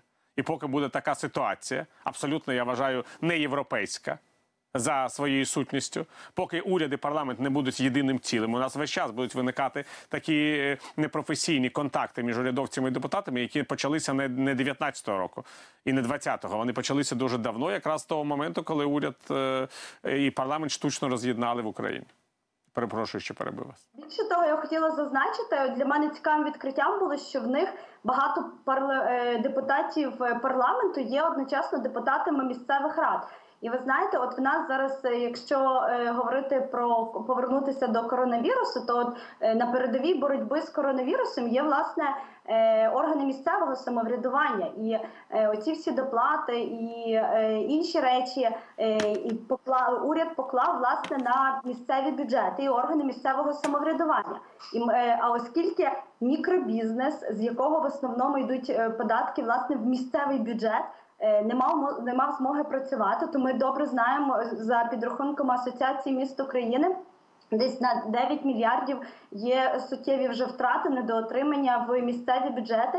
Відповідно, так само потрібно про це думати. Я, зокрема, зареєструвала буквально недавно законопроект, яким пропоную протягом цього року змінити перерозподіл ПДФО, податок з доходів фізичних осіб, в більшу сторону на користь органів місцевого самоврядування, бо насправді вони стоять на передовій боротьби з коронавірусом, а часто просто не мають можливості забезпечити при всьому бажанні через те, що от в нас таким чином розподіляються бюджетні кошти.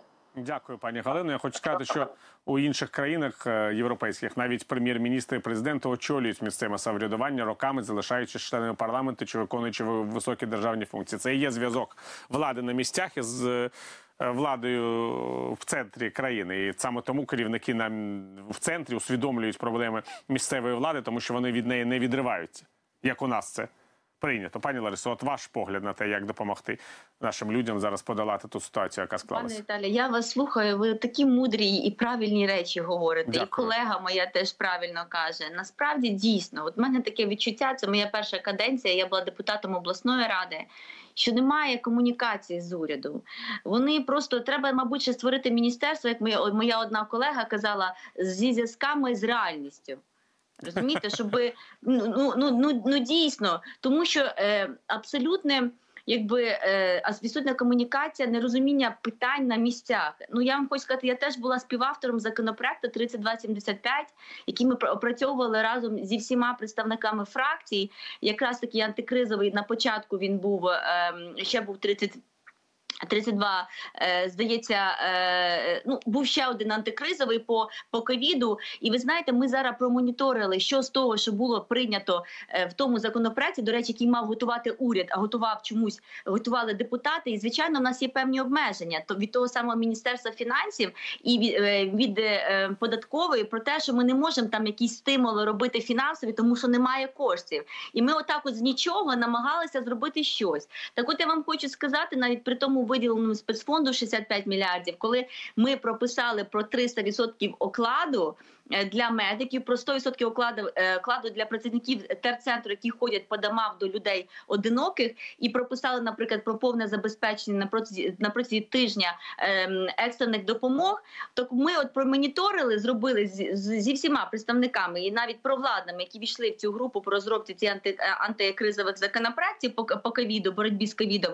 Ми проаналізували, що уряд тільки на десять відсотків виконав цей законопроект. Тобто ті е, доручення уряду, які там були прописані, вони просто не були виконані. І от ця, наприклад, річ, що стосувалася окладу, це тільки зараз почали виплачувати, коли народні депутати, коли медики почали виходити на вулицю. Ви знаєте, було ж прописано дійсно, уряд спромігся не, по закону, вони мали четвертого квітня вже встановити механізм нарахування триста відсотків окладу. Вони тільки двадцять четвертого його прийняли. До, до цих пір, я, наприклад, я як народний депутат не можу домогтися, щоб цей механізм розписали. Я, ми не знаємо, скільки цей ковідний е, пакет буде коштувати, якщо лі, лікарні. Тільки сьогодні лікарні підписують ці ковідні пакети для того, щоб в квітні виплати зарплатню е, своїм медикам. Але хочу сказати, що за березень рахували похвилинно за те, що медик перебував в вогнищі. І слава Богу, що отак от підняли це все. І все ж таки медики, ті, що мали отримати по чотириста гривень, все ж таки отримали, зокрема на Вінниччині. Я сьогодні спілкувалася з головними лікарями свого округу, по дванадцять-п'ятнадцять тисяч за березень отримають. Але це одиниці, це сім-вісім лікарів, медиків на район.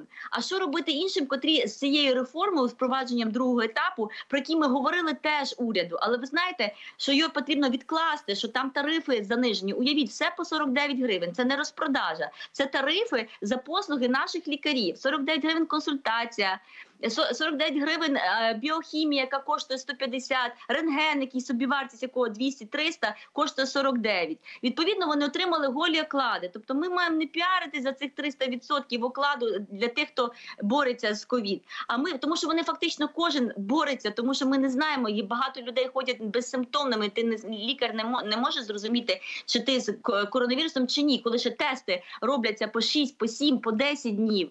Розумієте? Тому така, тут комплексна така проблема, що фактично уряд ніби, ніби піариться, ніби розказує про певні заходи і абсолютно відірваний від життя і не розуміє, що відбувається на місцях. Я знову повторюся, тільки чомусь протести на них діють. От тільки коли люди виходять на вулиці, вони починають зразу реагувати, тому що хочеться подобатися, розумієте?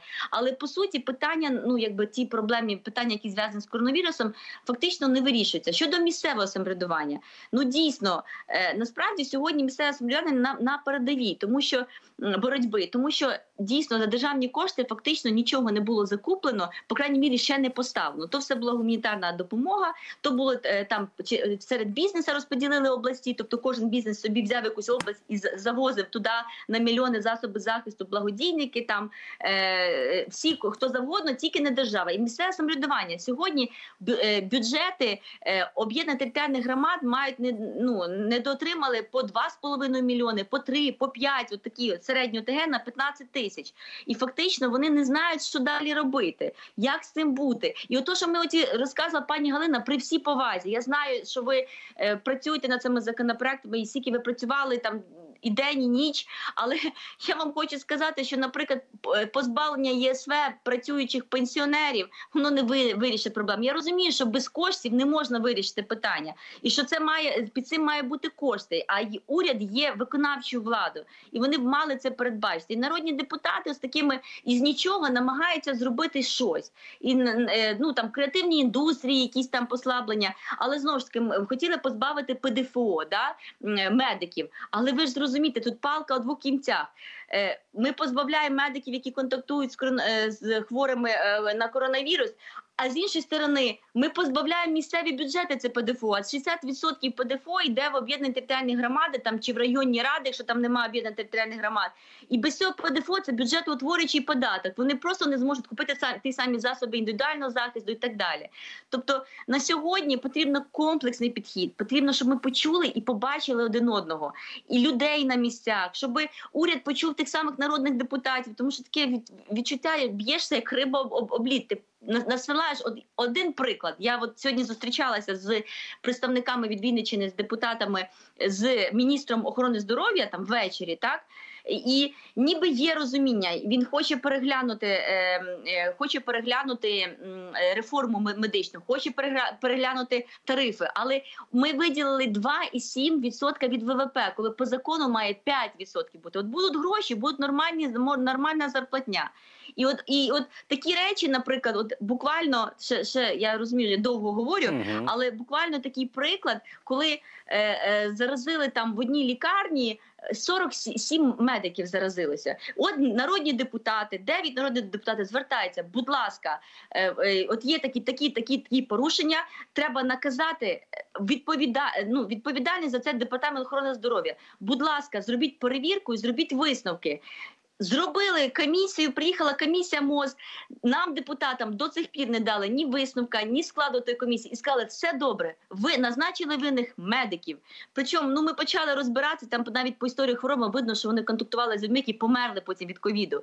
І оце така, замітьте, що нема незворотності покарання, що ніхто ні за що не відповідає. Жоден не поніс відповідальності чиновник.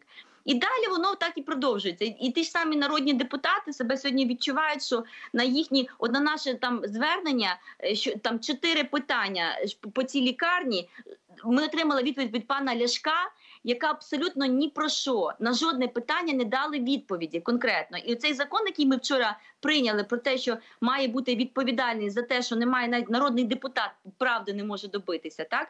Має бути покарання, штрафи якісь, тому що або все ж таки налагодити систему ко ко координації і якоїсь комунікації з урядом, якісь, якої сьогодні, на жаль, немає навіть в монобільшості. Дякую, пані. Ба, дякую, пані Ларисо. Пане Сергію, вам, пані Ларисо, залишили буквально п'ять хвилин відповісти на дуже важливе питання. От ми говоримо Київ, колапс, транспорт, ресторани. Я все це розумію. Це дуже важливо. Це важливо для сотень тисяч людей. Але мене, чесно кажучи, ще дуже серйозно турбує, а що робити з місцевим бізнесом, з дрібним бізнесом, з промисловістю в проблемних регіонах. На Луганщині, на Донеччині, де у людей набагато менше можливості для виживання, ну будемо чесно говорити, ніж в Києві, чи в Одесі, чи в Дніпрі, розумієте? Тим більше, коли мова йде про регіони, які знаходяться буквально на лінії фронту. І ця лінія зараз закрита повністю для пересування людей, що теж створює додаткове навантаження на економіку.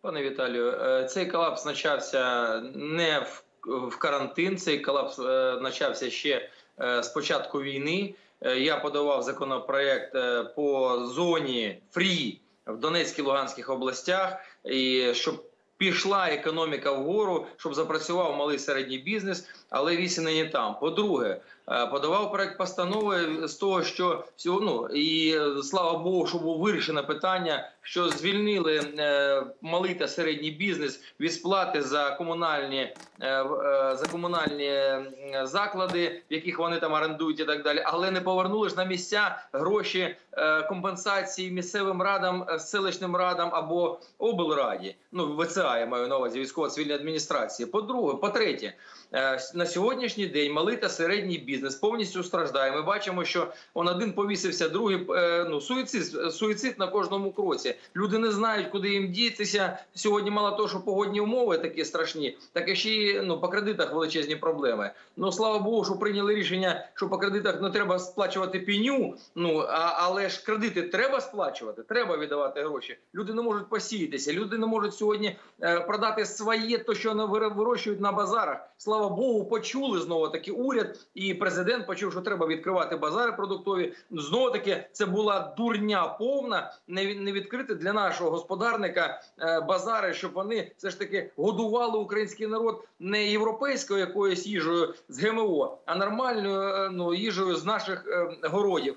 І ну, ця людина виростила е, ну, свиня там за дві тисячі гривень, яку, треба, яку не може сьогодні продати, ну і так далі. Тому в даній ситуації треба негайно звертати увагу не на олігархічний якийсь бізнес, а звертати увагу на Донеччину, на Луганщину, ви правильно сказали, де йде війна, приймати рішення по зоні фрі, про відповідальність чиновників, за яку говорила моя колега Білозір, що, що сьогодні ніхто не за що не відповідає. Треба відкривати не тільки продуктові харчові ринки, треба відкривати і великі магазини. Треба сьогодні повністю розвантаження ситуації, яку зробив Кабмін, не при, притягнувши на себе під ковдру парламенту, порушивши п'ятнадцять норм Конституції, статей Конституції. І ніхто не буде нести відповідальність. І знову уряд через два місяці знесуть або через три, всіх собак повісять, за них забудуть. Я навіть забуваю прізвища всіх міністрів, яких призначають. Хто з них міністра, хто з них завтра візьме валізи і з мільярдами втече з країни.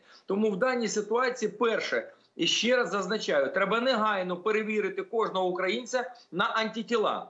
Вивести ситуацію е, сьогодні нормального, як говориться, м'якого гучну, гнучкого карантину. Е, хто сьогодні знаходиться під зоною ризику, е, це літні люди е, або інваліди, надавати можливість, е, як колись піонери надавали ну, пенсіонерам допомогу, а люди, які можуть працювати, щоб виходили на роботу. Хватить цих дурниць з карантином, які не робили. Брали, наприклад, з Італії приклад, що е, в Італії там позакривали ринки, але ж там... Е, Фермери могли продавати через великі е, ну, сіті е, свою продукцію, а в нас такого немає. Сьогодні в сіті продають повністю е, ну, європейські товари або товари за кордону, а наш виробник загніває. Далі, треба негайним чином сьогодні розвантажити е, батьків, у яких багато, багато ну, там, сім'я, наприклад, моя мама, в неї було е, ну, двоє дітей, вона працювала на чотирьох роботах, без батька, не отримувала, наприклад, аліментів, і нема було з кого допомогти. Хто сьогодні буде допомагати матерям-одиночкам? Також дати можливість працювати. Багатодітним сім'ям треба допомога. Ніхто на це не звертає уваги. Треба негайно включатися. Правильно мої колеги говорять, вони сьогодні в студії всі мажоритарники, вони розуміють, що таке мажоритарник. І від відповіді людям ми не можемо дати. Тому що сьогодні колапс чиновничий, вони вважають, що ви посадили його, е, ну, я, я не хочу ну, сваритися зараз, посадили його в крісло, воно корону вдягнуло, забуло, що корона така злітає разом з головами. Що людей вже накипіло. І вже починається в Луганщині, в Донеччині також страйки. Люди вийшли, підприємці, фермери повиходили, повиходили транспортники, що сьогодні ну, треба чимось годувати сім'ї. А вони сьогодні чим годують? Більше, от повірте мені, пане Віталію, що більше від голоду людей помирає, чим від коронавірусу. Ну що за дурня така? Статистика в світі показує півтора відсотки, а у нас завищення в двадцять відсотків по лікарям. Я не вірю в цю статистику. Немає довіри владі, є довіра до людей. До людей треба їхати по всіх повністю лікарнях і дивитися, скільки людей лежить в лікарнях. Треба спілкуватися з лікарями. Я говорив, наприклад, з професором Голубовською. В неї теж волосся на голові стають від реформи е, Супрун, яка продовжується. І цей Ми вже колапс... перейшли на іншу тему, пане Сергію. Я просив вас п'ять хвилин про важливу тему. Воно ж таки, воно ж накипіло, ну, слава Богу, що даєте слово. Тому... В даній ситуації треба збирати круглий стіл вчених, треба збирати круглий стіл професорів, треба збирати круглий стіл медиків, які сьогодні теж в них накопіло. Накипіло в народу, накипіло у медиків, накипіло всіх. Ну а що робити? Знову-таки хочу е, все ж таки, е, що стосовно шахтарів і енергетики. Вони працювали все час в шахті. Е, е, сьогодні заборговані сімсот сімдесят чотири мільйони.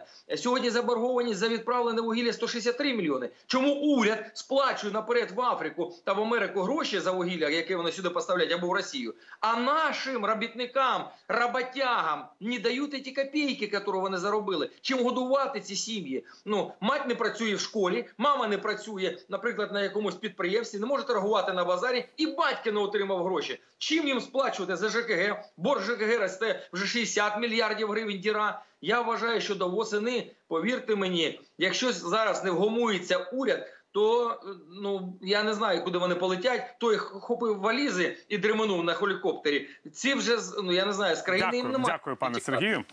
Хочу Дякую. подякувати всім учасникам цієї дискусії, народним депутатам України Ларисі Білозір, Галині Васильченко і Сергію Шахову за участь в цій частині нашої програми. А зараз ми перейдемо до розмови з вами, шановні глядачі. Ви можете ставити свої запитання телефоном і скайпом.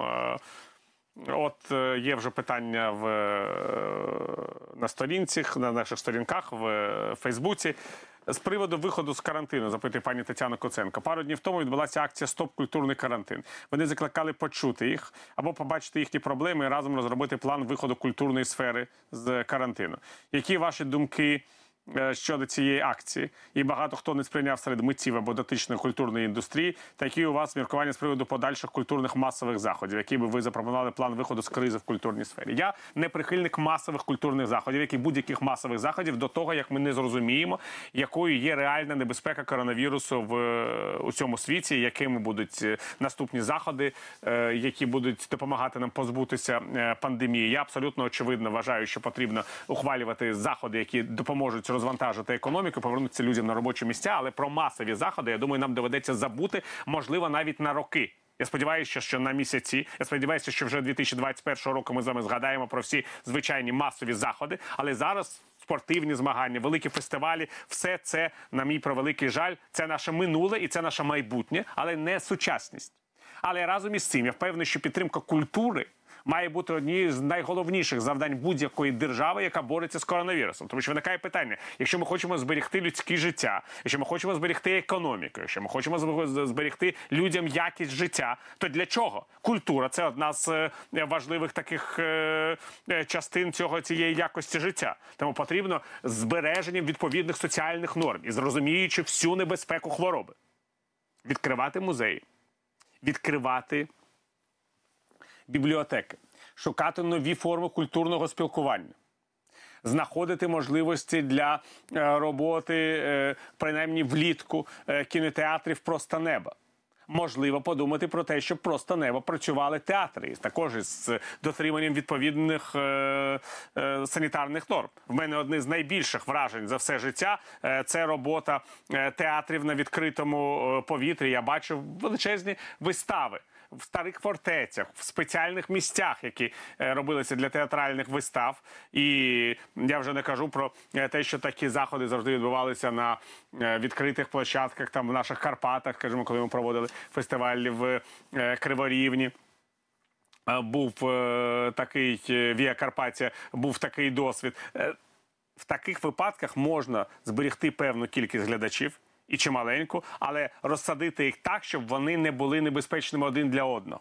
І про це все треба думати вже сьогодні, усвідомлюючи, що скупчення людей – це епідеміологічна бомба, яка змусить всіх нас повертатися в квартири до карантину, до безгрошів'я.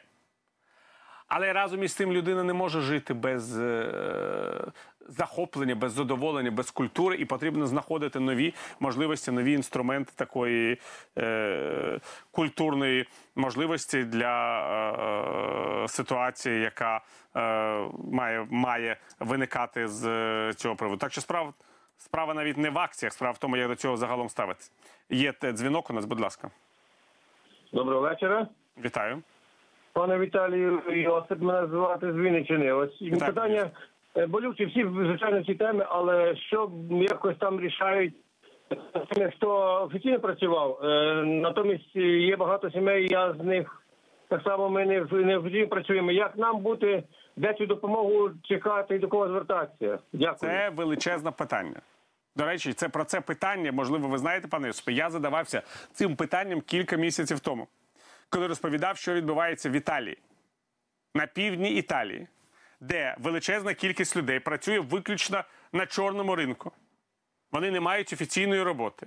І коли уряд ухвалив рішення про допомогу людям, які залишилися без роботи, виявилося, що ці люди – це сотні тисяч людей в Італії, на Сіцилії, зокрема, залишилися без цієї допомоги, а їхні працедавці залишилися без будь-яких зобов'язань перед людьми, які залишилися без своїх робочих місць. Особливість цієї кризи в тому, що вона б'є по легальному сектору економіки і по тіньовій економіці. Ми завжди маємо пам'ятати, що Україна виходила з усіх економічних криз не такою скуйовдженою, яку ми мали б бачити її за офіційною статистикою, тому що величезна частина наших громадян працює на чорному ринку, працює без офіційного оформлення. Ця частина громадян не цікавиться майбутнім держави, але і держава не цікавиться майбутнім цих громадян. В цій ситуації так не може бути. З тієї простої причини, що зараз потерпають, зараз йдуть на дно і легальна, і нелегальна економіка. І якщо вони разом підуть на дно, це буде означати крах української економіки як такої. Таким чином, я абсолютно впевнений, що держава має дійсно подбати. Я не знаю, до кого вас звертатися, але це питання до влади. От, держава має подбати про всіх тих, хто зараз втратить можливості для нормального існування, хто втратить робочі місця як в легальному, так і в тіньовому секторах економіки. Не претензії цим людям пред'являти, а допомогти їм вижити. І, звичайно, робити все можливе, щоб тіньова економіка зникла з обличчя української держави. Бо це завжди катастрофа в таких випадках. Для людей, які там працюють, також, не тільки для держави. Будь ласка, у нас є питання по скайпу. Прошу. Доброго вечора, шановний пан Віталій. Вітаю.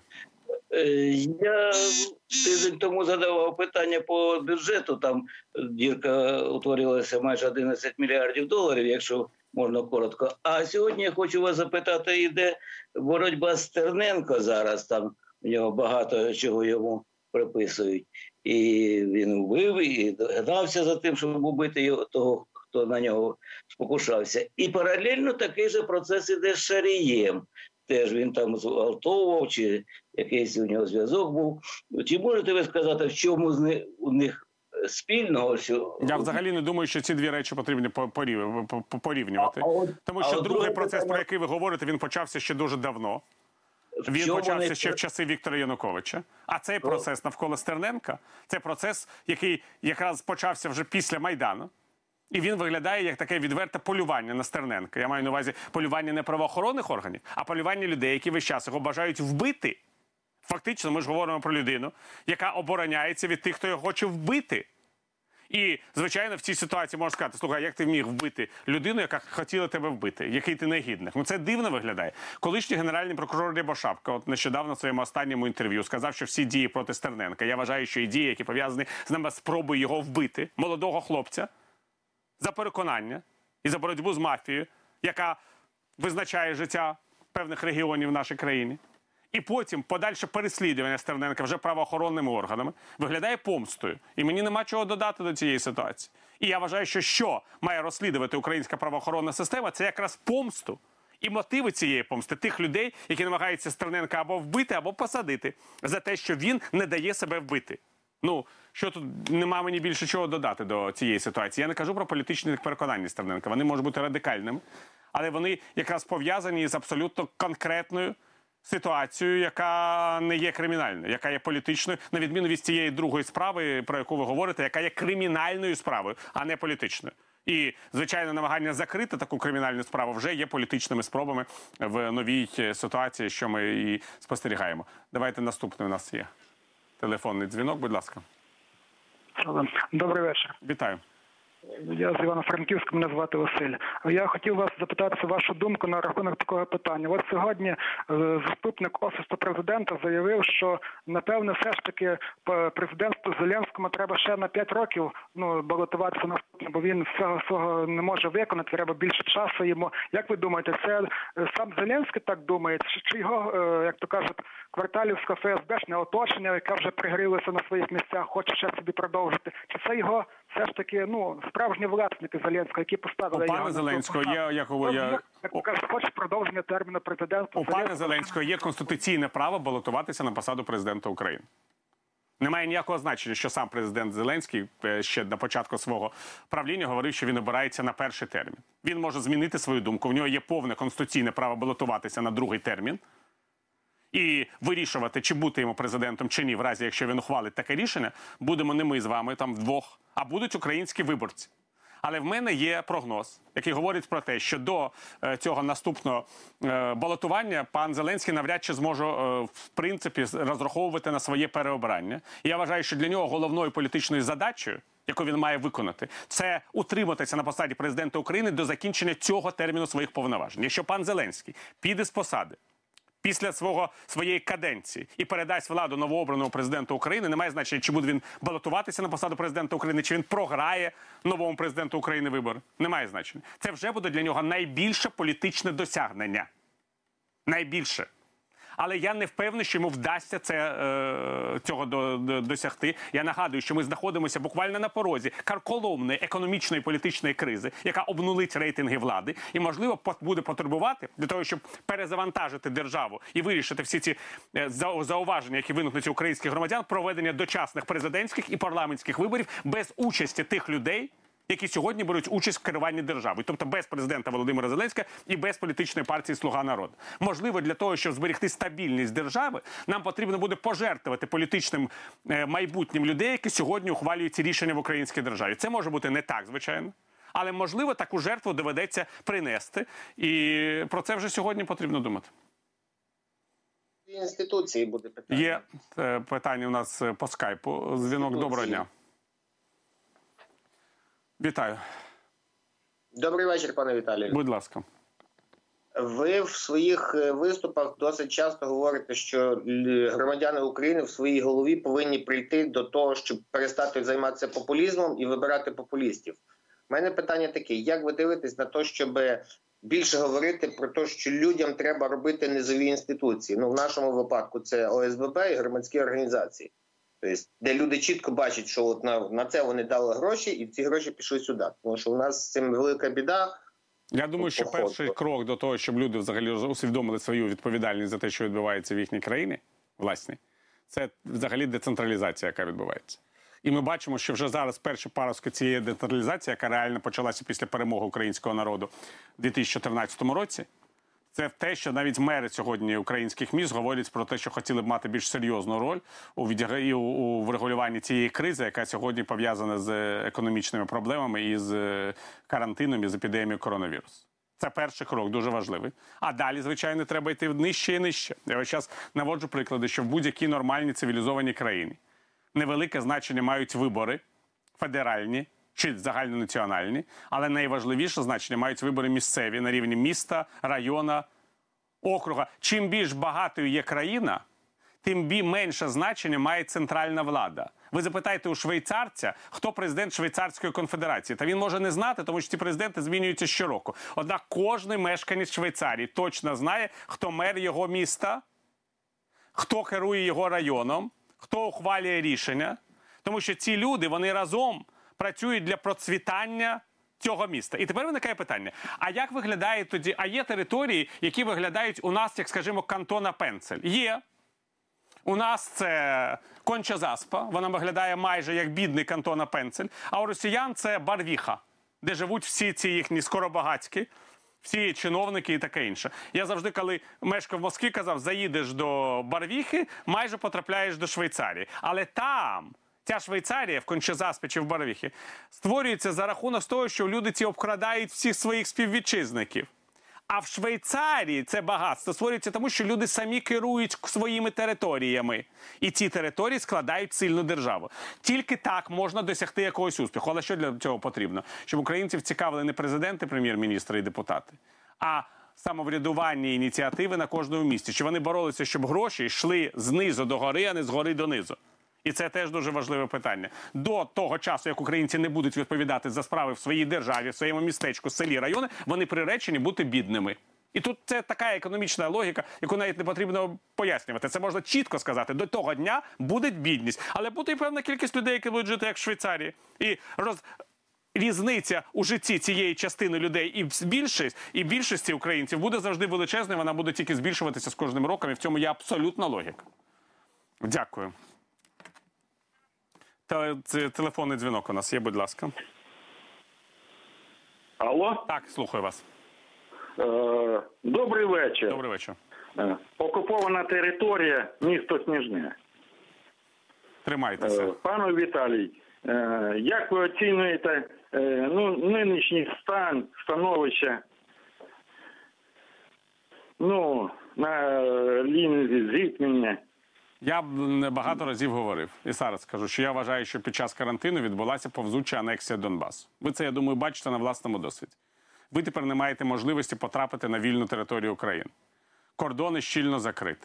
З території окупованої Донецької і Луганської областей не випускають на вільну територію України навіть людей, які отримують гуманітарні дозволи від української влади. Це дуже погано.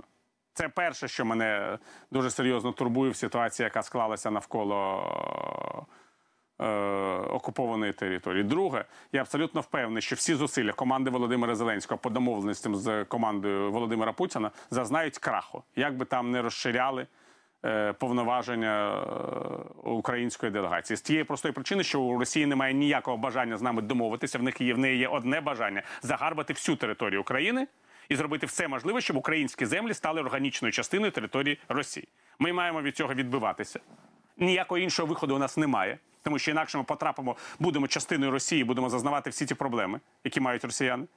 Але разом із цим мені потрібно сказати вам, що ми маємо боротися за населення окупованих територій, робити все можливе, щоб люди могли переїжджати на вільну територію України, тому що ще довго ця територія не буде українською. І маємо боротися за те, щоб ця територія рано чи пізно повернулася до складу України. І Донбас, і Крим. Тому що якщо Україна не буде територіально цілісною державою, вона залишиться державою-інвалідом. А державі-інваліди завжди доля одна – бути на окраїні світу, чи там Росії, чи там Європейського Союзу, і е, слухати про себе співчутливі розмови. От, якби ви змогли вирішити всі ці проблеми, от би, якщо б Росія вгамувалася, нам потрібно все це вирішувати, у нас немає ніякого шансу. На протезі довго ми не проживемо. І я дуже бажаю вам, дорогі друзі, закінчуючи цю розмову, щоб ви завжди були здоровими, без протезів в душі і без політичних протезів. І щоб ви сподівалися, що ніякі проблеми вас не будуть торкатися з цієї точки зору. Хай щастить і до наступної зустрічі.